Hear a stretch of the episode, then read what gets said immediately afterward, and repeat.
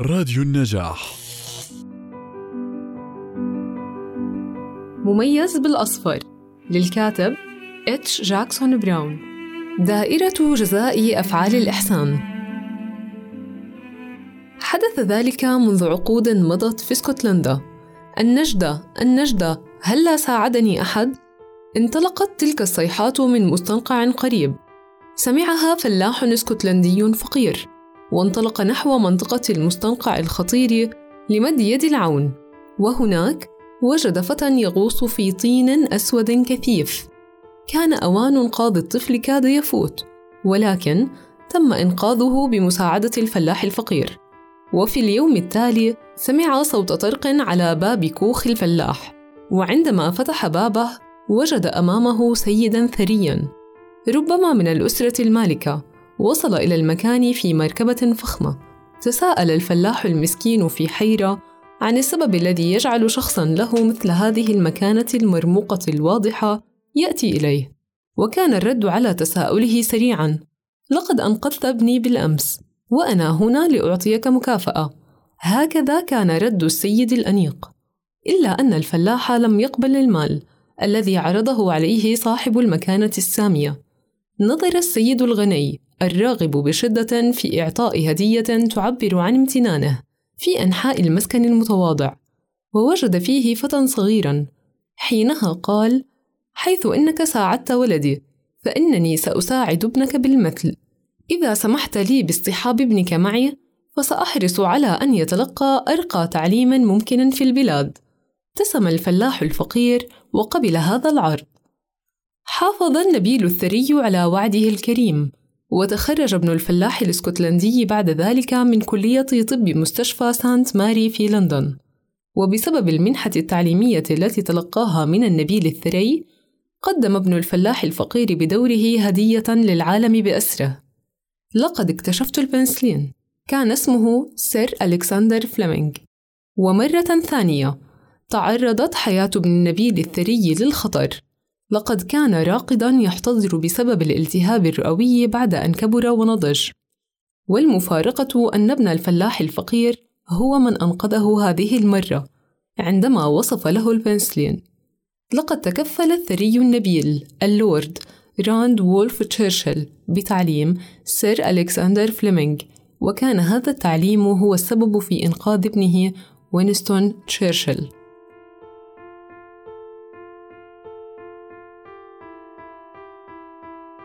عندما تسمع بوق سيارة إسعاف أدعو بالشفاء للشخص الراقد بداخلها. الدعاء يصنع أشياء أكثر مما يمكن أن يحلم به العالم بأسره. لورد ألفريد تنسون. لا تترك أبدا صديقا يحزن وحده. الصداقة تزيد السعادة وتخفف المعاناة عن طريق مضاعفة البهجة وتقسيم الحزن. جوزيف أديسون. كن متواجدا عندما يحتاج الناس إليك. إذا جاءك أحدهم طالبا العون فلا تقل له كان الله في عونك ثم تتركه. ولكن اعتبر نفسك أداة يسرها الله لمساعدته. حكيم. مارس التعاطف. حاول أن ترى الأمور من وجهة نظر الآخرين. كن رؤوفا. إن كل شخص تقابله يخوض معركة ضارية في الحياة. أفلاطون.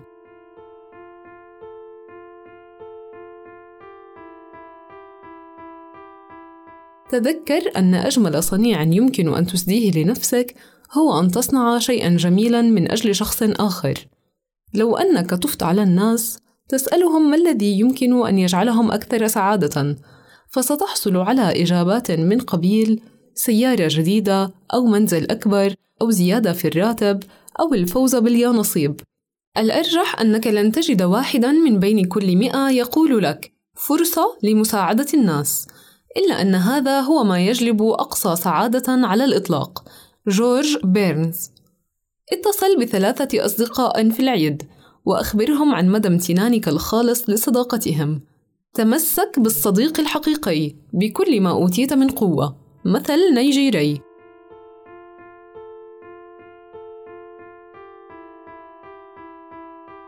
فعل الخير بدون انتظار المقابل. في السادسة مساء الثالث والعشرون من ديسمبر عام 1961 أكتب هذا في الطريق من نيويورك إلى لوس أنجلوس على متن الطائرة. عندما أصل إلى موطني في هونولولو غدا لابد أن تكون لدي قصة معدة لأرويها لأطفال الحي. لقد طلبوا مني أن أضع لها عنوانا. فعل الخير بدون انتظار المقابل. كيف يمكنني بحال أن أقدم إجابة صادقة عن هذا السؤال لفتيان متشككين؟ أرجو أن نصل إلى لوس أنجلوس في الموعد المناسب. إن جميع من على متن الطائرة تقريبا لديهم ارتباطات. الثامنة مساء. ساق إلينا الطيار توا خبرا سيئا. سماء لوس أنجلوس غائمة بالضباب. لن تتمكن أي طائرة من الهبوط. علينا أن ننعطف نحو أونتاريو كاليفورنيا. هناك مهبط طوارئ. غير بعيد من لوس أنجلوس. في الثالثة صباحا في الرابع والعشرون من ديسمبر بعد مواجهة عدة مشاكل الواحدة بعد الأخرى هبطنا للتو في أونتاريو متأخرين ست ساعات عن الموعد المحدد للوصول.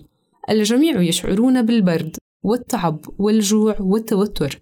لقد تأخر الجميع تقريبا على مواعيدهم وكثيرون لن يتمكنوا من الوصول إلى بيوتهم قبل عشية الأعياد. لست في مزاج يتيح لي تأليف قصة عن هذا الموضوع. في السابعة صباحا.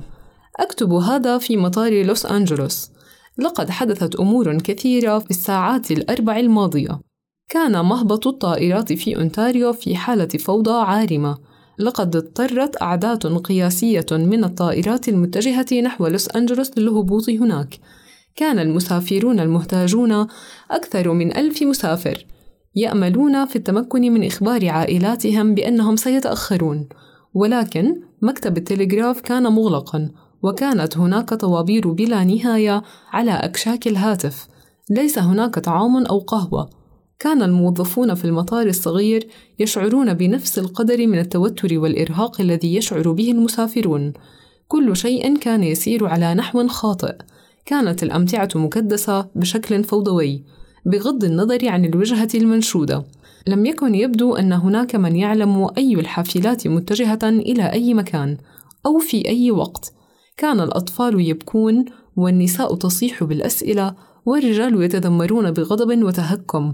كان الحشد يتدافع ويتصادم كسرب من النمل المذعور في محاولة للعثور على الأمتعة.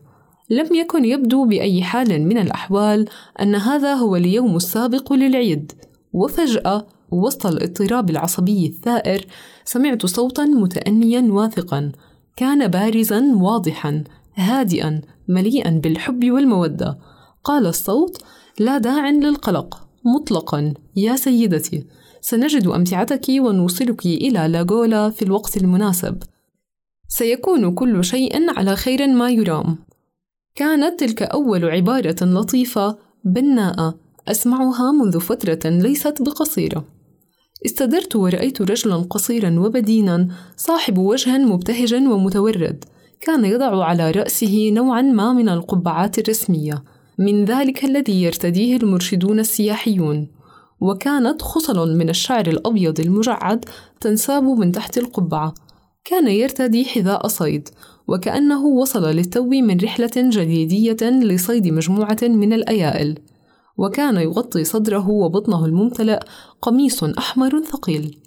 كان الرجل يقف بجوار عربة يد منزلية الصنع مصنوعة من صندوق هائل الحجم مستقر فوق أربع عجلات. وداخل الصندوق كانت هناك أوعية من القهوة الساخنة وأكوام من علب الكرتون المتنوعة.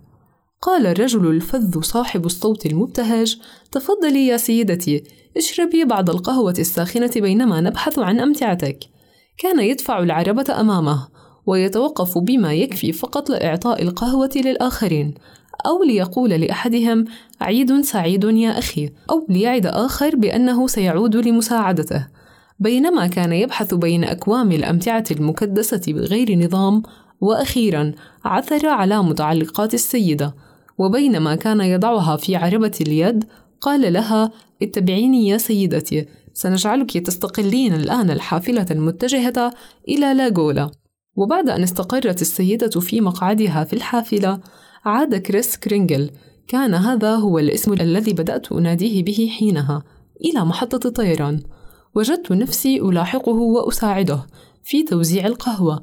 كنت أعلم أنه ليست هناك حافلة ستغادر المكان قبل حوالي ساعة.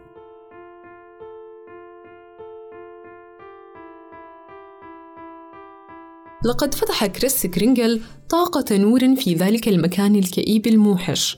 كان هناك شيء بشأنه جعل الجميع يبتسمون. لقد هدأ المسافرين المنزعجين المذعورين وعجل بوضعهم على الطريق إلى وجهاتهم من خلال توزيع القهوة والمزاح مع الأطفال والضحك والغناء.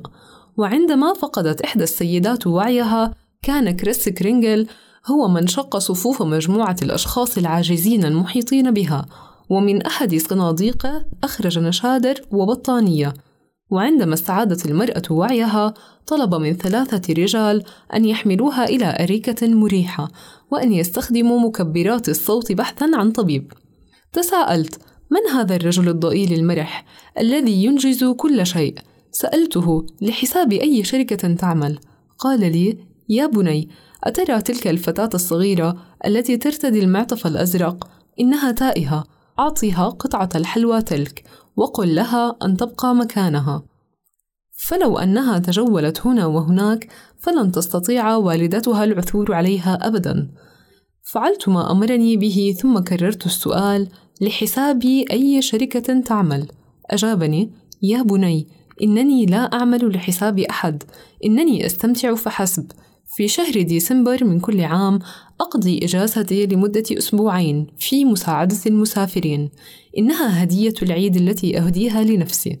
وأضاف في هذا الموسم المزدحم دائما ما يكون هناك آلاف ممن يحتاجون للمساعدة. الآن انظر ماذا لدينا هنا.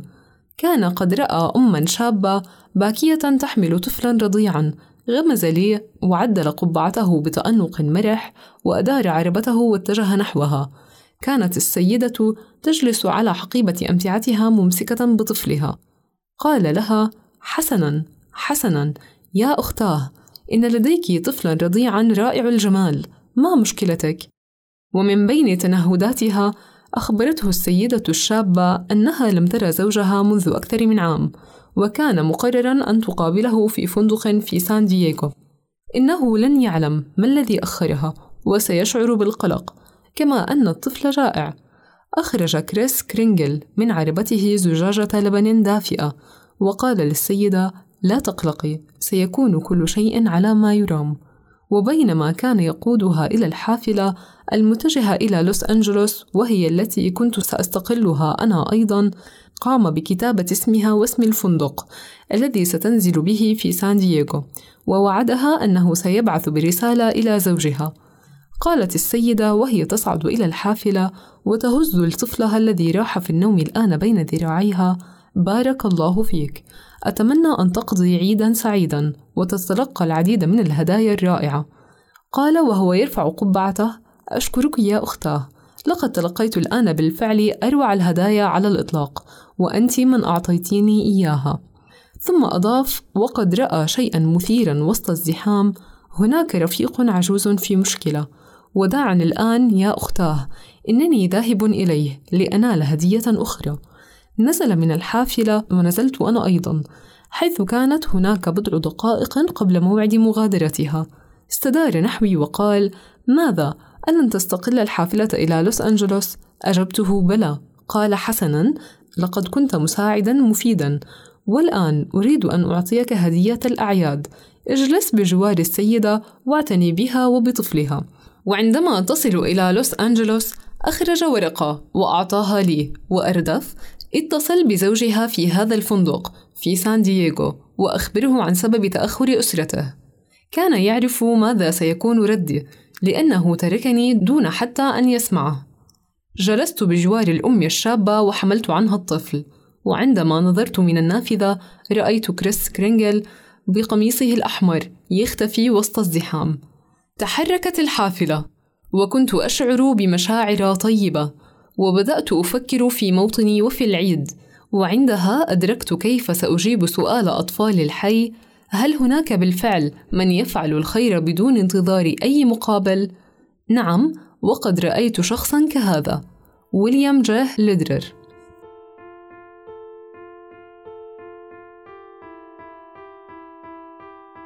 يقولون إن المتشائم يرى النصف الفارغ من الكوب والمتفائل يرى النصف المليء من نفس الكوب ولكن الشخص المحب للعطاء يرى الكوب ويبدأ البحث عن شخص يشعر بالعطش جي دونالد جيل. نشط علاقات الصداقة القديمة. زر كثيرا منازل أصدقائك فالأشواك تكسو السبل غير المأهولة وتسد الطريق. رالف والدو إميرسون تذكر جيدا أن الناس على سطح هذا الكوكب لا يقفون في صف واحد طويل. أمعن النظر إننا جميعا نقف في دائرة في حقيقة الأمر ونمسك بأيدي بعضنا البعض. إن أي شيء تعطيه للشخص الواقف إلى جوارك سيعود إليك في النهاية. هناك قدر يجعلنا جميعا إخوة. لا أحد منا يسير طريقه وحده وكل ما ندخله على حياة الآخرين يعود مرة أخرى إلى حياتنا. إدوين ماركهام.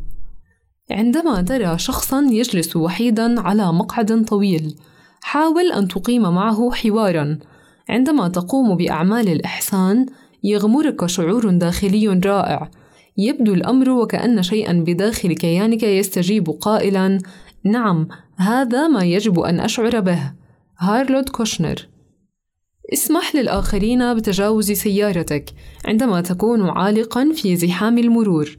ليس هناك فعل إحسان يضيع مهما كان صغيرا. إيسوب.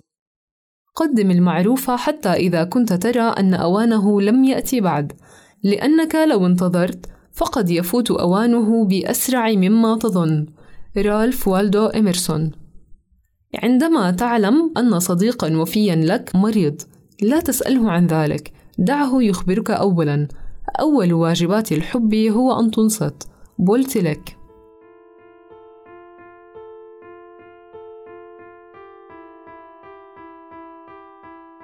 اتصل بمستشفى أو دار لرعاية المتقاعدين. واطلب قائمة بأسماء النزلاء الذين نادرا ما يتلقون بريدا أو يستقبلون زوارا. ابعث لهم ببطاقة عدة مرات سنويا. وقع البطاقة باسم شخص يظن أنكم رائعون. إن بقينا حدنا بدون حب نموت. فحياتنا تعتمد على علاقاتنا بالآخرين بقدر ما تعتمد على الطعام. صنيع معروف عشوائي. جميع فنادق فيلادلفيا كانت مليئة بالنزلاء. لم تكن هناك غرفة شاغرة للإيجار في أي مكان. كان موظف الاستقبال الشاب في فندق بلفو هوتيل في تلك الليلة المطيرة عام 1891 يعرف ذلك جيدا. لذا عندما دخل الفندق زوجان عجوزان يحتميان من عاصفة في منتصف الليل واقتربا من مكتبه عرض عليهما الموظف الشاب الشاعر بالشفقة والعطف السرير الوحيد المتاح. سريره الخاص. رفض الزوجان وأصر الشاب ومن خلال الإقناع الكريم العطوف للموظف الشاب قبل الزوجان العجوزان عرضه أخيرا. وعند مغادرة الفندق في الصباح التالي كرر الزوجان العجوزان شكرهما وامتنانهما للشاب على الاهتمام غير العادي الذي أولاهما إياه. قال الرجل أنت الشخص الذي ينبغي أن يكون مدير أفضل فنادق الولايات المتحدة. ربما أبني لك في يوم من الأيام فندقا تديره أنت. ضحك الثلاثة على التعليق وهم يفترقون. نسي الموظف الشاب الحدث ولكن العجوز لم ينسه وبعد عامين من ذلك تم إنشاء مبنى هائل شبيه بالقلعة في نيويورك سيتي. وكان صاحبه هو العجوز الذي تأثر بموظف فندق فيلادلفيا رحيم القلب. وكان هذا هو الوقت المناسب لدعوة الشاب لرؤية الفندق الهائل الذي ينتظره. وعند وصوله اصطحب العجوز الموظف الشاب إلى وسط المدينة. قال له السيد العجوز هذا هو الفندق الذي بنيته لتديره أنت. وأثناء وقوفهما عند زاوية الشارع بجوار الفندق الذي سرعان ما سيصبح فندق والدورف أستوريا هوتيل صاحب الشهرة العالمية. تم تعيين الموظف الشاب جورج سي بولدت أول مدير للفندق. وعلى مدار السنوات الثلاث والعشرين التالية وحتى وفاته عام 1916 ظل بولدت مخلصا للفندق وللثقة التي أولاها إياه ويليام والدورف أستور.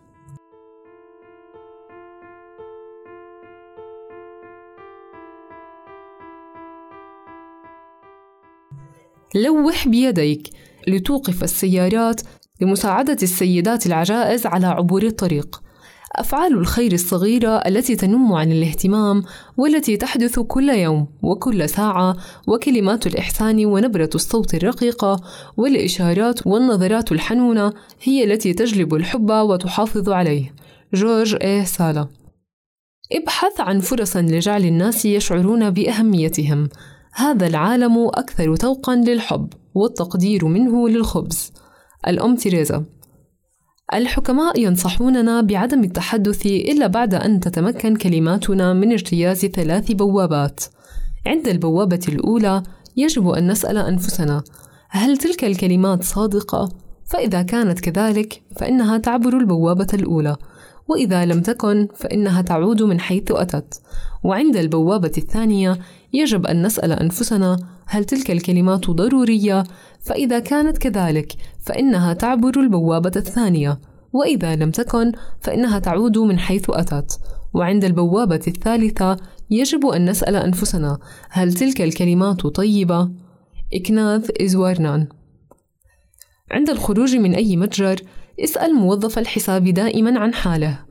المجاملة الرقيقة لا تتسبب في فقدان أي شيء أبدا إنها أرخص المتع سعرا. فهي لا تكلف شيئا ولكنها توصل الكثير. إنها تسعد من يقدمها وتسعد من يتلقاها. وهكذا فإنها بهجة مزدوجة.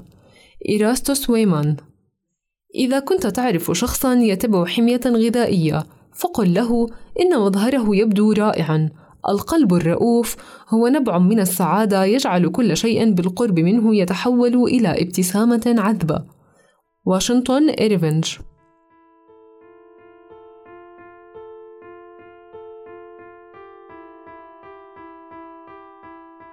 عندما تتلقى الإحسان مرره للآخرين. بعد أن تلقى بنيامين فرانكلين خطاب شكر على صنيع معروف قدمه.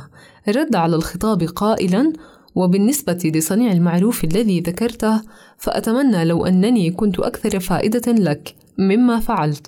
ولكن لو أنني ساعدتك حقا فإن التعبير الوحيد عن الشكر الذي أريده هو أن تكون مستعدا دائما لخدمة شخص آخر. قد يكون بحاجة لمساعدتك بأي طريقة وهكذا تنتشر أفعال الخير بين الناس. لأن البشر جميعا أسرة واحدة. ومن جانبي فحيث إنني معين في وظيفتي لخدمة الآخرين فإنني لا أنظر لنفسي باعتباري أقدم معروفا وإنما باعتباري أسدد دينا. كن أول من يقول مرحبا. فرصة التآخي تظهر دائما في كل مرة تقابل فيها شخصا آخر. جن ويمان. نيويورك سيتي عام 1925 تم إيقاف أمين صندوق حملة لجمع التبرعات لبناء مستشفى ومعه خمس عشرة ألف دولار بواسطة اثنين من اللصوص. وعندما قال لهما إن هذا المال تم جمعه لبناء مستشفى لم يترك السارقان الرجل يمضي في سبيله فحسب ولكنهما أعطياه أيضا تبرعا بقيمة عشرة دولارات.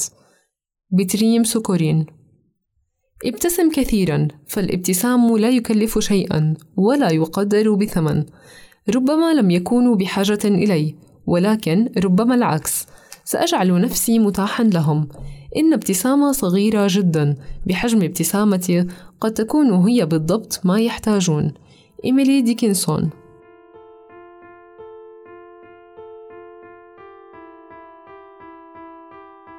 قص مقالات الثناء التي تكتب في الصحف. عن أناس تعرفهم وأرسلها إليهم بالبريد مع عبارات التهنئة. حتى أبسط صنائع الإحسان تقول أنا مهتم. أو تقول أنت مهم. أو تقول لقد فكرت فيك. جني ديفيري افعل كل الخير الذي تستطيع. بكل وسيلة تستطيع. بكل السبل الممكنة. في كل مكان تكون فيه. في كل الأوقات. لجميع الناس. طالما تستطيع. جون ويسلي. عامل الآخرين كما تحب أن يعاملوا أولادك. ما الذي نعيش من أجله؟ لو لم يكن هو جعل الحياة أقل صعوبة على بعضنا البعض. جورج إليوت. أسعد شخصا ما بدفع رسم مرور السيارة التي تليك. كم يكون اليوم جميلا عندما تكون به لمسة لطف رقيقة؟ جورج إلستون. كن شديد اللطف والصبر مع كبار السن. كن عازما على أن تكون رؤوفا مع الصغير. عطوفا مع الكبير متعاطفا مع المناضل متسامحا مع الضعيف صافحا عن المخطئ. ففي وقت ما من حياتك ستكون كل هؤلاء. لود شرشر. قل من فضلك وأشكرك كثيرا. لا تستخف أبدا بتأثير المعروف البسيط. إن معروفك قد لا يقابل بمثله أو حتى يتم تذكره ولكن الإساءة ستقابل بمثلها ولا يمكن نسيانها. الأميرة جاكسون سميث. واجبك إظهار اللطف والإحسان عنصر أساسي من عناصر الحياة الطيبة. إن صنائع الإحسان ليست بالضرورة أن تكون كبيرة بل غالبا ما تكون أفعالا صغيرة تلقائية تتم بدون إعداد أو تخطيط. وواجبك اليوم هو أن تبحث عن فرص لإظهار بعض الإحسان لمن هم حولك. من أين تبدأ؟ جرب بعضا مما يلي. امنح بقشيشا سخيا لنادلة المطعم الذي تفطر فيه. قدم مجاملة رقيقة لثلاثة أشخاص اليوم. فاجأ شخصا عزيزا بهدية بسيطة غير غالية. ادعو الشخص الواقف خلفك في الصف ليأخذ دورك. عندما ترى سائحين يلتقطون الصور لبعضهم البعض اعرض عليهم أن تلتقط لهم صورة معا. فاجأ جارا جديدا بأحد الأطباق المنزلية المفضلة لديك. وأطلعه على وصفة إعداد الطبق.